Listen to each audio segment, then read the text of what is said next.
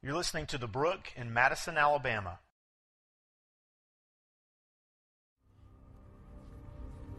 From darkness to light, this is the story we all share as the people of God.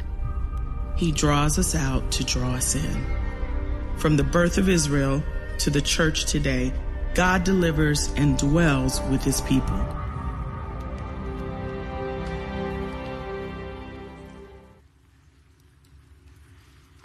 Well, good morning. It is great to be with you today. If you are one of our guests, allow me just to quickly introduce myself. My name is Reed, and I'm one of the pastors here at the Brook. Uh, we are glad that you joined us for worship this morning, and I am grateful for the opportunity uh, to share God's Word with you today. Uh, last week we finished our mini series uh, in uh, Colossians, and today we have the opportunity to jump back into our series in Exodus. And uh, what's great about this is in the month of July, there are five Sundays, and so you're going to have the opportunity to hear uh, from five different people. Uh, so not only will you get to hear from each one of our pastors, but you will have the opportunity to hear from one of our elders as well. So the month of July should be a lot of fun, and I am honored for the opportunity to start things off for us today.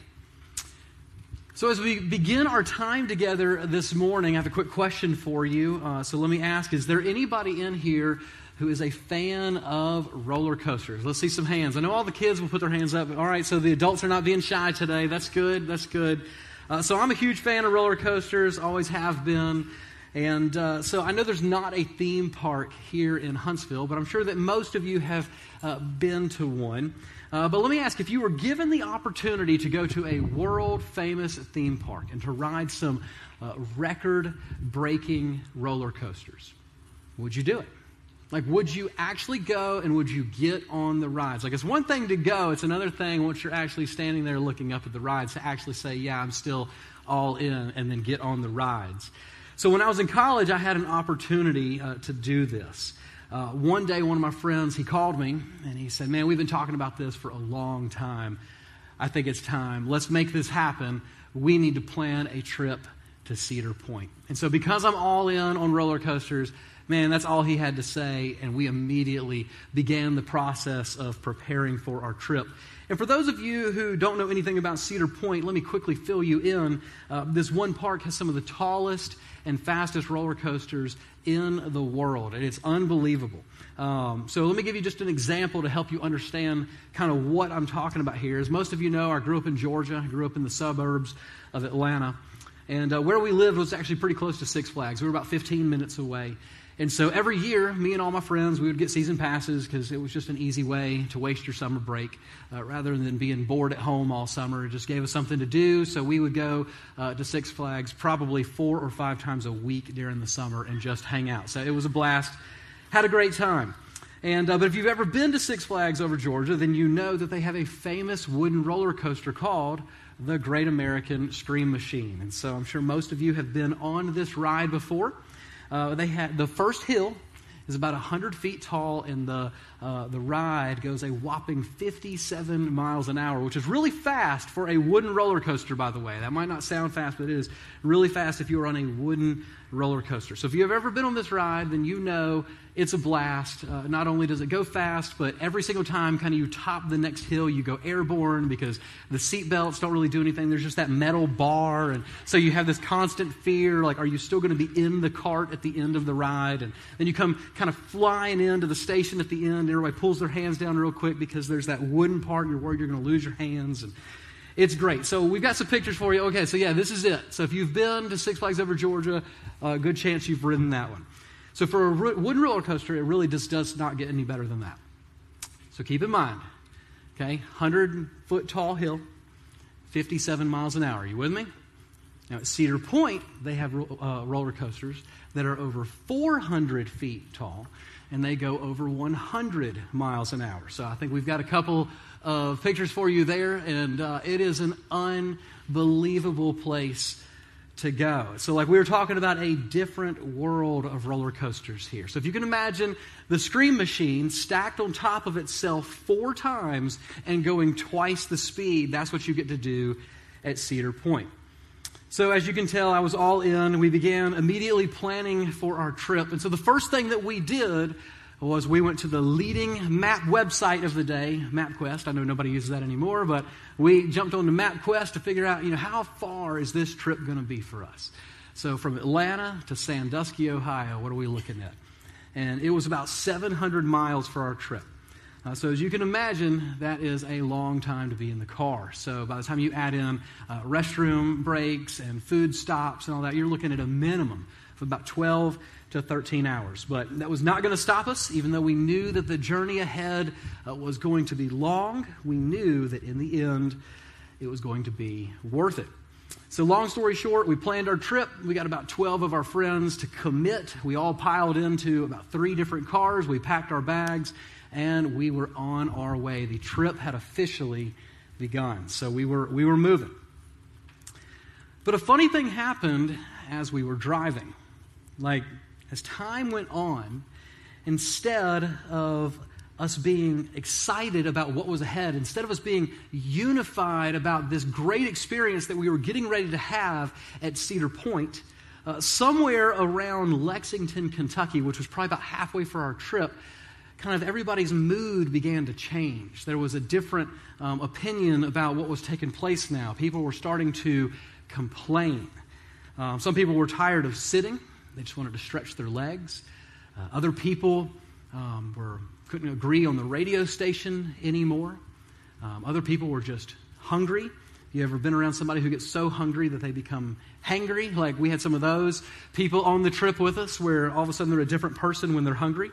Somehow we had lost focus on what was ahead. Instead of being unified in our efforts, instead of being excited about what was on the way, instead of knowing this is our destination and we are all in on this together, instead of that, we were now focusing on our present circumstances, and that's all we could see. That's all we knew, and it began to kind of take over the conversations in the cars. And there were even people on the journey with us who even began to question whether or not this was going to be worth it at all. And, guys, as we continue in our series in Exodus, this is the situation for God's people as they continued in their journey towards the promised land, they found themselves no longer excited about what was ahead, but instead focusing in on their current circumstances and doubting whether or not in the end this was even going to be worth it. Some of them even began to question if it would be better to just go back to Egypt and to trade in their freedom for slavery again. And so that is where we are going to be picking up in our story today. So this morning, um, we're going to be in Exodus chapter 16 and 17. Uh, we've got quite a bit of scripture to look at today, so we are going to just jump right in. Um, today, I'm going to be reading from the NIV. So if you are using uh, the Bible app, let me encourage you to go ahead and set your translation to the NIV so our translations will match. Uh, if you don't have a Bible with you at all today, I know we have some scattered around the worship center. Feel free to grab one of those. Um, and uh, also, if you are using the Bible app, let me remind you that we are still using the new feature that they have uh, for the uh, Bible events. So when you open up the Bible app, in the bottom right corner, there's a button that says More. You can press that, then choose Events, and you will see the Brook listed as a live event where today you will have all of today's scripture and all of the answers to the fill in the blanks. And of course, if you are old school, you are always welcome to use uh, pen and paper. You should have received a handout when you came in uh, through the door this morning. Well, let's jump right into our passage together, and then we are going to begin to discuss it. This is Exodus 16, verses 1 through 3. The whole Israelite community set out from Elim and came to the desert of Sin, which is between Elim and Sinai, on the 15th day of the second month after they had come out of Egypt. In the desert, the whole community grumbled against Moses and Aaron. The Israelites said to them, If only we had died by the Lord's hand in Egypt. There we sat around pots of meat and ate all the food that we wanted, but you have brought us out into this desert to starve this entire assembly to death. All right, so I'm going to let you in on a little secret in church life. Um, so, in church life, it is not uncommon to come across people who like to complain, okay? So it's just there are some people in the church who feel that this is kind of their spiritual gift. Uh, this is how they contribute to the kingdom. And I'm sure you all uh, know somebody like this. I don't know what you call them um, here in Alabama. We've only been here for four months, uh, but I've heard them best described as the cold water committee. Anytime you've got a good idea, they kind of run over real quick and they pour some cold water on it just to remind you uh, that, you know, that's not a good idea at all. You know, they're the, they're the people who like to complain. And it's not just what they do, it's who they are, right? So we all know who uh, people like that are. But notice here, this is not who we are dealing with in the passage. This isn't just a few people who want to run their mouth and cause problems for Moses and Aaron. Instead, when you look at verse 2, it says that the whole community was grumbling. And so, guys, this is a pretty serious thing because in Exodus 12, and you don't have to turn there, but in Exodus 12, we actually see that Moses led 600,000 men out of Egypt. So that does not count the women and the children. So scholars say that if you want to have just a conservative estimate of how many people we're probably looking at here, they're going to say probably in the ballpark of around 2 million people. By the time you add in the women and the children, we're looking at a pretty significant number of people that are leaving Egypt. So, this group of people, it's not some small group that's complaining to Moses. We're talking around 2 million people. And it says that they were all grumbling, they were all upset. And verse 3 tells us what they were upset about. It says, The Israelites said to them, If only we had died by the Lord's hand in Egypt. There we sat around pots of meat and ate all the food that we wanted. But you have brought us out into this desert to starve this entire assembly to death. So at this point, the people are hungry. That's what they're complaining about, guys. They are starving. They're in the middle of this desert. There's no food around, and they don't know what to do. And it says that there were people who even began to question whether it would be just better to go back to Egypt. Let's trade in this life of freedom for a life of slavery, because at least there we could fill our stomachs. At least there we had food to eat. So, what happens next? Well, let's take a look at verses 4 through 5, and we're going to see what God does um, in response. So, verse 4 the Lord said to Moses, I will rain down bread from heaven for you. The people are to go out each day and gather enough for that day. In this way, I will test them and see whether they will follow my instructions. On the sixth day, they are to prepare what they bring in, and that is to be twice as much as they gather on the other days. The first thing that I want us to write down this morning is this the Israelites were in need of food, and God provided food.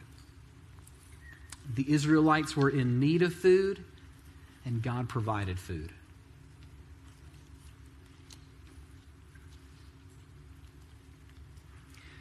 All right, so right here we see the plan from God. As people are hungry, He's going to provide them with something to eat. But rather than telling two million people to go out and hunt for their own food, God provides for them in a way that only God could do. So, as we see right here, he is going to cause bread to come down, like to rain down from heaven. And as we are about to see, all of this is to bring glory to God and is to cause the people to know that God is still with them and that God is still for them. So, let's keep reading. This is Exodus 16, verse 6. So, Moses and Aaron said to all the Israelites, In the evening you will know that it was the Lord who brought you out of Egypt, and in the morning you will see the glory of the Lord because he has heard your grumbling against him. Who are we that you should grumble against us? Moses also said, You will know that it was the Lord when he gives you meat to eat in the evening and all the bread you want in the morning, because he has heard your grumbling against him. Who are we? You are not grumbling against us, but against the Lord. Then Moses told Aaron, Say to the entire Israelite community, Come before the Lord, for he has heard your grumbling. And while Aaron was speaking to the whole Israelite community, they looked out towards the desert, and there was the glory of the Lord appearing in the cloud. The Lord said to Moses, I have heard the grumbling of the Israelites. Tell them, at twilight you will eat meat, and in the morning you will be filled with bread. Then you will know that I am the Lord your God. And so, by giving them food in this moment, God is reminding them that He is a God who provides. He has provided them with life, and He has provided them with everything that is necessary to sustain that life.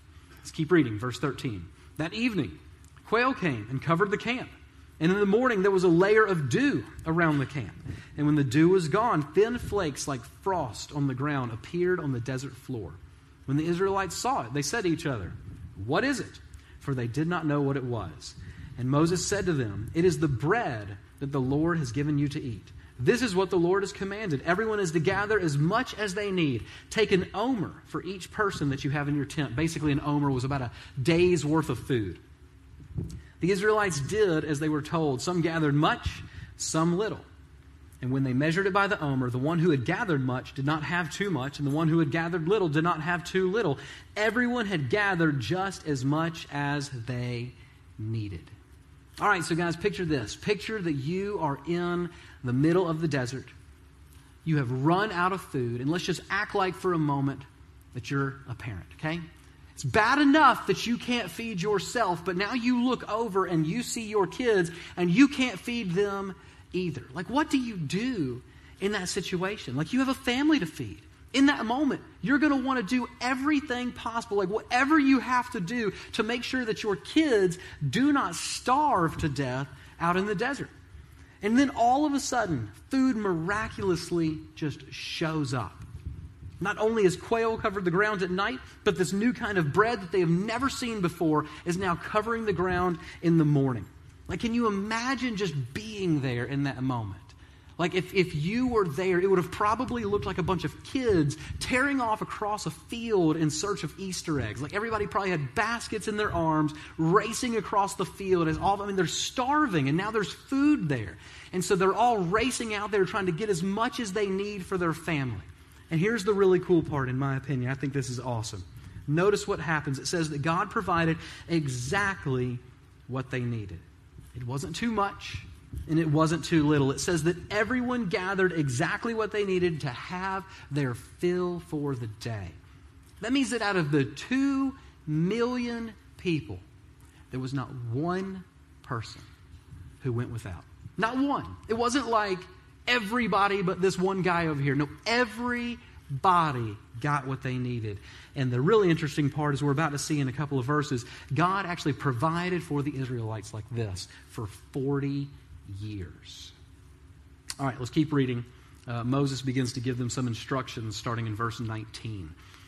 So Moses said to them, No one is to keep any of it until the morning. However, some of them paid no attention to Moses. They kept part of it until the morning, but it was full of maggots and began to smell.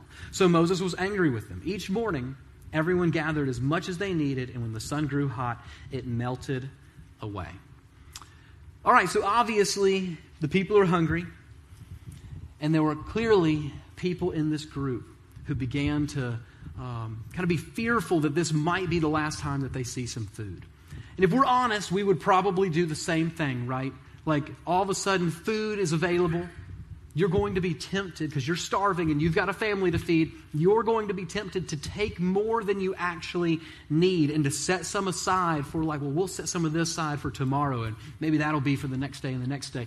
And even though God had given them clear instructions not to do that, there were still people who did it anyway. And if we're honest, guys, we would be tempted to do the same thing. But God was not trying to teach them how to manage their food portions, rather, He was trying to teach them to trust in Him.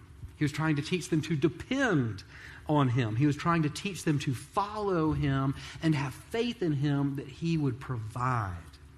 And as we will see, food was not the only thing that God ended up providing for his people on their journey. Let's keep reading. Verse 22, it says, On the sixth day they gathered twice as much, two omers for each person. And the leaders of the community came and reported this to Moses. And he said to them, This is what the Lord commanded. Tomorrow is to be a day of Sabbath rest, a holy Sabbath to the Lord. So bake what you want to bake and boil what you want to boil. Save whatever is left and keep it until the morning. So they saved it until the morning, as Moses commanded, and it did not stink or get maggots in it. Eat it today, Moses said, because today is a Sabbath to the Lord. You will not find any of it on the ground today. Six days you are to gather it, but on the seventh day, the Sabbath, there will not be any. So, second thing, let's write this down. The Israelites were in need of rest, and God provided rest.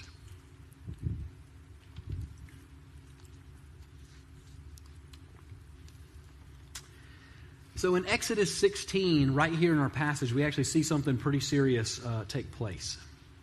This is the first time in Scripture uh, where we see God command his people to rest on the Sabbath. So, for those of you who are new to the church scene, uh, allow me to explain. Um, in the creation story, we see that God created uh, everything in six days, and on the seventh day, he rested. However, it wasn't until this moment that this model is now given to God's people. It wasn't until this moment that God basically told them, Hey, I don't want you working for seven days anymore. I want you working for six days. And on the seventh day, I want you to rest. And on this day of rest, I want that to be devoted to me. I want you to focus on me. And honestly, guys, there couldn't have been a better time for this new rule to take effect. At this point in the story, you can have full confidence that these people are tired.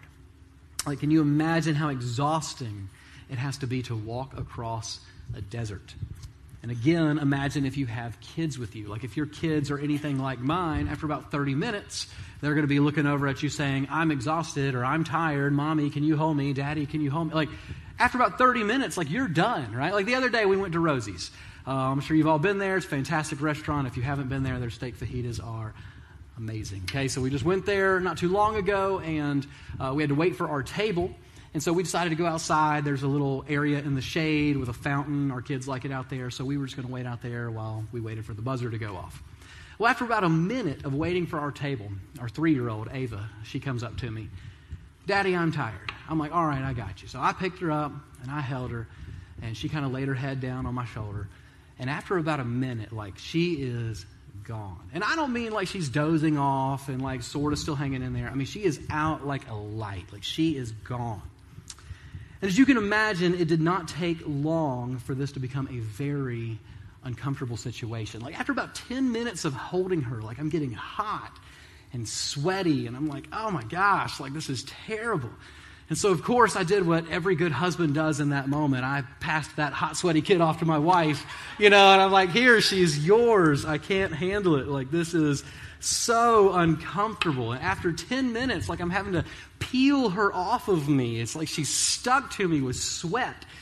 And so, just imagine if we weren't sitting in the shade at Rosie's, but instead, like, walking across the desert. Like, can you imagine how exhausting that would be. Like, it would be terrible. And so, God, in His infinite wisdom, He gives them something that they didn't even ask for. He gives them something that He knew that they needed, but maybe they just didn't even realize they needed it. He gives them rest. And guys, isn't this exactly kind of how God operates in our life as well? I don't know about you, but this has been true in my life so many times. I cannot count the number of times that God has given me something that I didn't even know that I needed. And then there are other times where God has withheld things from me that I thought that I needed, that I wanted, but God knew that I wasn't ready. And because that is because God is good, God knows what is best for us, and God provides us with what we need. Let's keep reading. Verse 27. Nevertheless, some of the people went out on the seventh day to gather it, but they found none. So, again, right here, uh, we got an example of where people didn't completely trust God. Apparently, all the miracles that they had seen up until this point were not enough for some of them. Um, so, they tried to go out and find food, but there was nothing there. And so clearly God was not pleased with this. Verse 28 Then the Lord said to Moses, How long will you refuse to keep my commands and my instructions? Bear in mind that the Lord has given you the Sabbath. This is why on the sixth day he gives you bread for two days. Everyone is to stay where they are on the seventh day. No one is to go out. So the people rested on the seventh day. So eventually they got it. Eventually it clicked. Eventually they knew, okay, God will provide for us. Verse 31 The people of Israel called the bread manna. It was like white coriander seed, and it tasted like wafers made with honey. Moses said, This is what the Lord has commanded. Take an omer of manna and keep it for the generations to come, so that they can see the bread that I gave you to eat in the wilderness when I brought you out of Egypt. So Moses said to Aaron, Take a jar and put an omer of manna in it. Then place it before the Lord to be kept for the generations to come. As the Lord commanded Moses, Aaron put the manna uh, with uh, the tablets of the covenant law so that it might be preserved. The Israelites ate manna for 40 years until they came to the land that was settled. They ate manna until they reached the border of Canaan. So at the end of chapter 16, we see that God has them set aside some of this bread because He wants them to have the opportunity to share this story. He knows that this is going to be an important thing for them to be able to talk about for generations. And He not only wants them to be able to tell the story, but actually show them, hey, future generations, this is what He provided for us. This is it right here. It's in this jar. And so God provides them with that as well. Well, let's keep reading. Let's look at Exodus 17, uh, verses 1 through 7. It says, The whole Israelite community set out from the desert of Sin, traveling from place to place as the Lord commanded. They camped at Rephidim, but there was no water for the people to drink. So they quarreled with Moses and said, Give us water to drink. And Moses replied, Why do you quarrel with me? Why do you put the Lord to the test? But the people were thirsty for water there, and they grumbled against Moses. They said, Why did you bring us up out of Egypt to make us and our children and livestock die of thirst? Then Moses cried out to the Lord, What am I to do with these people? They are almost ready to stone me. And the Lord answered Moses, Go out in front of the people. Take with you some of the elders of Israel, and take in your hand the staff with which you struck the Nile, and go. I will stand there before you by the rock at Horeb. Strike the rock, and water will come out of it for the people to drink. So Moses did this in the sight of the elders of Israel, and he called the place Massah and Meribah because the Israelites quarreled and because they tested the Lord, saying, Is the Lord among us or not? Third thing, write this down. The Israelites were in need of water, and God provided water.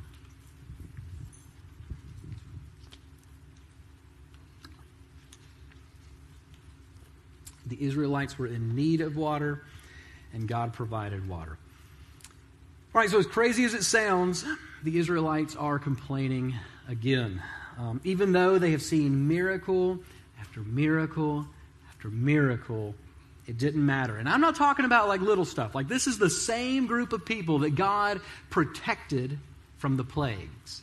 Like, this is the same group of people that God just delivered from slavery out of the hands of Pharaoh. This is the same group of people that walked through the Red Sea on dry ground, and it is the same group of people who are now eating bread that falls from heaven every single day. These same people have somehow forgotten that they serve a God who provides for them, and rather than being grateful, they are grumbling. Rather than trusting God in these situations, they seem to forget everything that He has done for them. But the same God who gave them food when they were hungry and rest when they were tired is the same God who is still with them in this moment. And He is the same God who provides. He gives them water when they are thirsty. And to be certain, this is no small miracle. Like, I want to remind you, we are talking about approximately 2 million people here. To like help put this in perspective, let me help you understand how large 2 million people actually is. Like right now in 2018 of the 50 states in our country, 14 of them do not even have 2 million people living in them. So we're talking Nebraska, West Virginia, Idaho, Hawaii, New Hampshire, Maine, Rhode Island, Montana, Delaware, South Dakota, North Dakota, Alaska, Vermont, and Wyoming. Each one of these states have less than 2 million people in them. So, like, can you imagine if it was our job to provide water for just one of these states? Like, what would we do right now, like this morning, if all of a sudden there's a knock on the door, we walk out there, and the entire state of Nebraska is standing there? It's like 1.9 million people. We just look at it, and this all we can see for like ever. It's just a massive sea of people. And they come up and they say, Hey, we're thirsty give us something to drink. Like, what would we do? Like, where would we even start? Like, this is an unbelievable amount of people that are thirsty. And it's not just them. Scripture says that it is their livestock, too. So, 1.9 million people from Nebraska are all standing there with their animals. Like, where would we even begin? But God, thankfully, had a plan. And when they were thirsty, He provides them with water. Well, guys, believe it or not, today uh, we've had the opportunity to look at two of the more popular chapters in the Old Testament. And I know that what uh, we just read in Exodus 16 and 17 might not be as exciting as the creation story or the flood or David and Goliath. You know, pick your favorite children's story that you knew growing up. I understand that it might not be as exciting to read as some of those, but if you've ever spent any time reading your Bible, then you know that these two chapters are referenced over and over and over again throughout the rest of Scripture. Like, I just want to give you a few examples. Listen to Deuteronomy 8 3. He humbled you, causing you to hunger, and then feeding you with manna, which neither you nor your ancestors had known, to teach you that man does not live on bread alone, but on every word that comes from the mouth of the Lord. Deuteronomy 8:16. He gave you manna to eat in the wilderness, something your ancestors had never known, to humble and to test you so that in the end it might go well with you. Nehemiah 9:15 In their hunger you gave them bread from heaven and in their thirst you brought them water from the rock. You told them to go in and take possession of the land that you had sworn with uplifted hand to give them. Nehemiah 9:20 You gave your good spirit to instruct them. You did not withhold your manna from their mouths and you gave them water for their thirst. Psalm 78, verse 24 and 25. He rained down manna for the people to eat. He gave them the grain of heaven. Human beings ate the bread of angels. He sent them all the food that they could eat. And then we get over to the New Testament, and things really start to get interesting. Like Matthew 11, we see that if we are tired and if we need rest, we don't have to necessarily depend on a day anymore. Now we can find that rest in Jesus. Listen to Matthew 11, verse 28. Come to me, all you who are weary and burdened, and I will give you rest. And then in John chapter 6, like this is where we get to the meat. Like this is where it all comes together. So if you have not been paying attention up to this moment, like this is where you got to start tracking with me. Like do not miss this. This is John chapter 6. We're going to start at verse 25. Uh, when they found him on the other side of the lake, we're talking about Jesus right here, they asked him, Rabbi, when did you get here? And Jesus answered, Very truly I tell you, you are looking for me not because you saw the signs I performed, but because you ate the loaves and had your fill. Do not work for food that spoils, but for food that endures to eternal life, which the Son of Man will give you. For on him God the Father has placed his seal of approval. Then they asked him, What must we do to do the works that God requires? And Jesus answered, The work of God is this, to believe in the one that he has sent. So they asked him, What sign will you give that we may see it and believe you? What will you do? In other words, prove it. Like, prove it. Like, what are you going to do? So Jesus said, or verse 31, our ancestors ate the manna in the wilderness as it is written, he gave them bread from heaven to eat. Verse 32, Jesus said to them, Very truly I tell you, it is not Moses who has given you the bread from heaven, but it is my Father who gives you the true bread from heaven. For the bread of God is the for the bread of God is the bread that came down from heaven and gives life to the world. Sir, they said, always give us this bread. Then Jesus declared, I am the bread of life. Whoever comes to me will never go hungry, and whoever believes in me will never be thirsty. Guys, everything that happened in Exodus 16 and 17 was ultimately serving a greater purpose. Every single bit of it was about pointing to Christ and being fulfilled in Christ. Like, yes, the Israelites were hungry and God provided them with food. And yes, the Israelites were tired and God provided them with rest. And yes, the Israelites were thirsty and God provided them with water. But guys, if we have just if we just leave it there, our story would be so incomplete. Like we would leave this place today and we'd be so unsatisfied with the message that we have heard because we would have missed the gospel connection. We would have missed the greater purpose behind all of this. Like God in his sovereignty caused the Israelites to be hungry. He caused them to be tired, and He caused them to be thirsty. And why did He do this? Because He wanted them to understand that He would be the one to provide for them. He wanted them to understand that He was going to be the one who would satisfy their needs. And yes, guys, their needs were very real. Being hungry and being tired and being thirsty in the desert is very real. But make no mistake about it, all of this is pointing to a greater need, and that is our need for a Savior. And as we've seen this morning in John chapter 6, Jesus is that Savior. He's the Savior that the world was waiting on. He is the one who ultimately satisfies our greatest need, and that is the need for salvation. Like, don't miss this simple truth, guys. In Egypt, God sends bread down from heaven to satisfy the needs of his people. And then thousands of years later, God again does the exact same thing. He sends bread down from heaven to satisfy the needs of his people. But this time, it is not regular bread, it is the bread of life. It's Jesus. Number four, we were in need of salvation, and God provided salvation.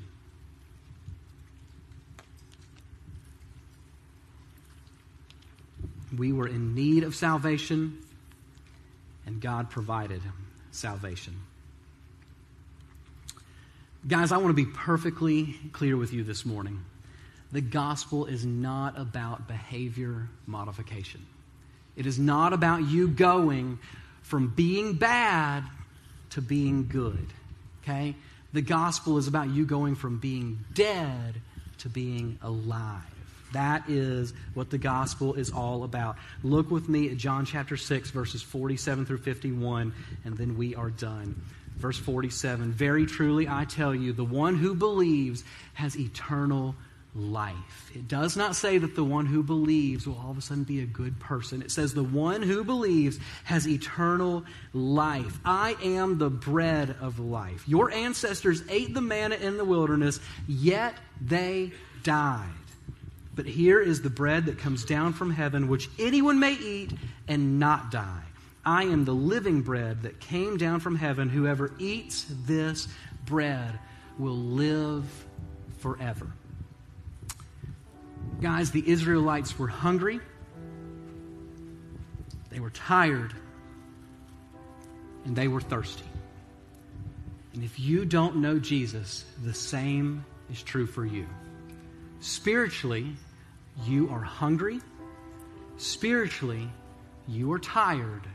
And spiritually, you are thirsty. And let me encourage you with this only Jesus will satisfy, only Jesus will meet your needs. Guys, this morning, if you want to talk to somebody more about what it means to be saved, what it means to put your faith and trust in Jesus Christ and to be forgiven of your sins and to receive eternal life, man, we would love to have those conversations with you. And as soon as our service is over, our pastors and elders will kind of be hanging out right here down front, and we would love to start those conversations with you. If you are already a believer, man, my prayer this morning is that today is just another reminder that you serve a big and mighty and powerful God who loves you and has provided for you, and most importantly, has provided everything you need for your salvation. Guys, thank y'all for giving me the opportunity to share God's word with you this morning. Band is going to lead us in song. Let's stand and sing.